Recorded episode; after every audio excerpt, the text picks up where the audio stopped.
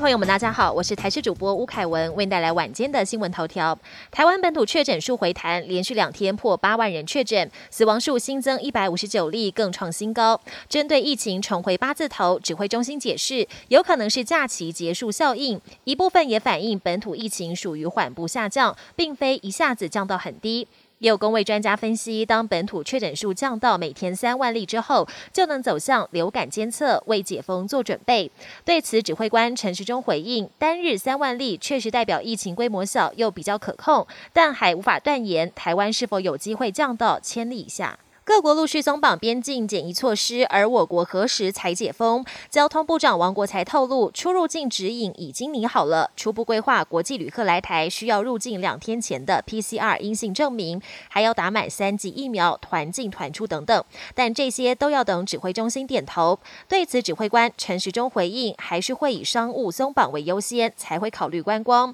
检疫天数先缩短到三加四的可能性最高。至于上路的时间点，要等到疫情。高峰往下降，有专家评估，应该就在下个月。台湾出现多起儿童染疫后出现脑炎并发重症个案，引发医界和家长担忧。卫福部七号晚间迅速通过儿童新冠病毒合并神经系统并发症之基因易感性研究，要找出台湾人是否有特殊基因的表现，导致染疫后并发脑炎。而这项研究由前卫福部长林奏言负责，台大儿童医院院长黄立明等人共同主持，还有和十六家医学中心及医院合作，以全基因体定序方式。是找出引发脑炎的症结，而今天国内新增的中重症，其中年纪最小的儿童个案只有四岁。国际焦点：南韩边境全面大解封，原本只有打满三剂疫苗的人可以入境免隔离，但从八号开始，不管有没有打疫苗，只要出示七十二小时内的 PCR 阴性证明，并在入境三天内再做一次 PCR 确定阴性，就完全不必隔离。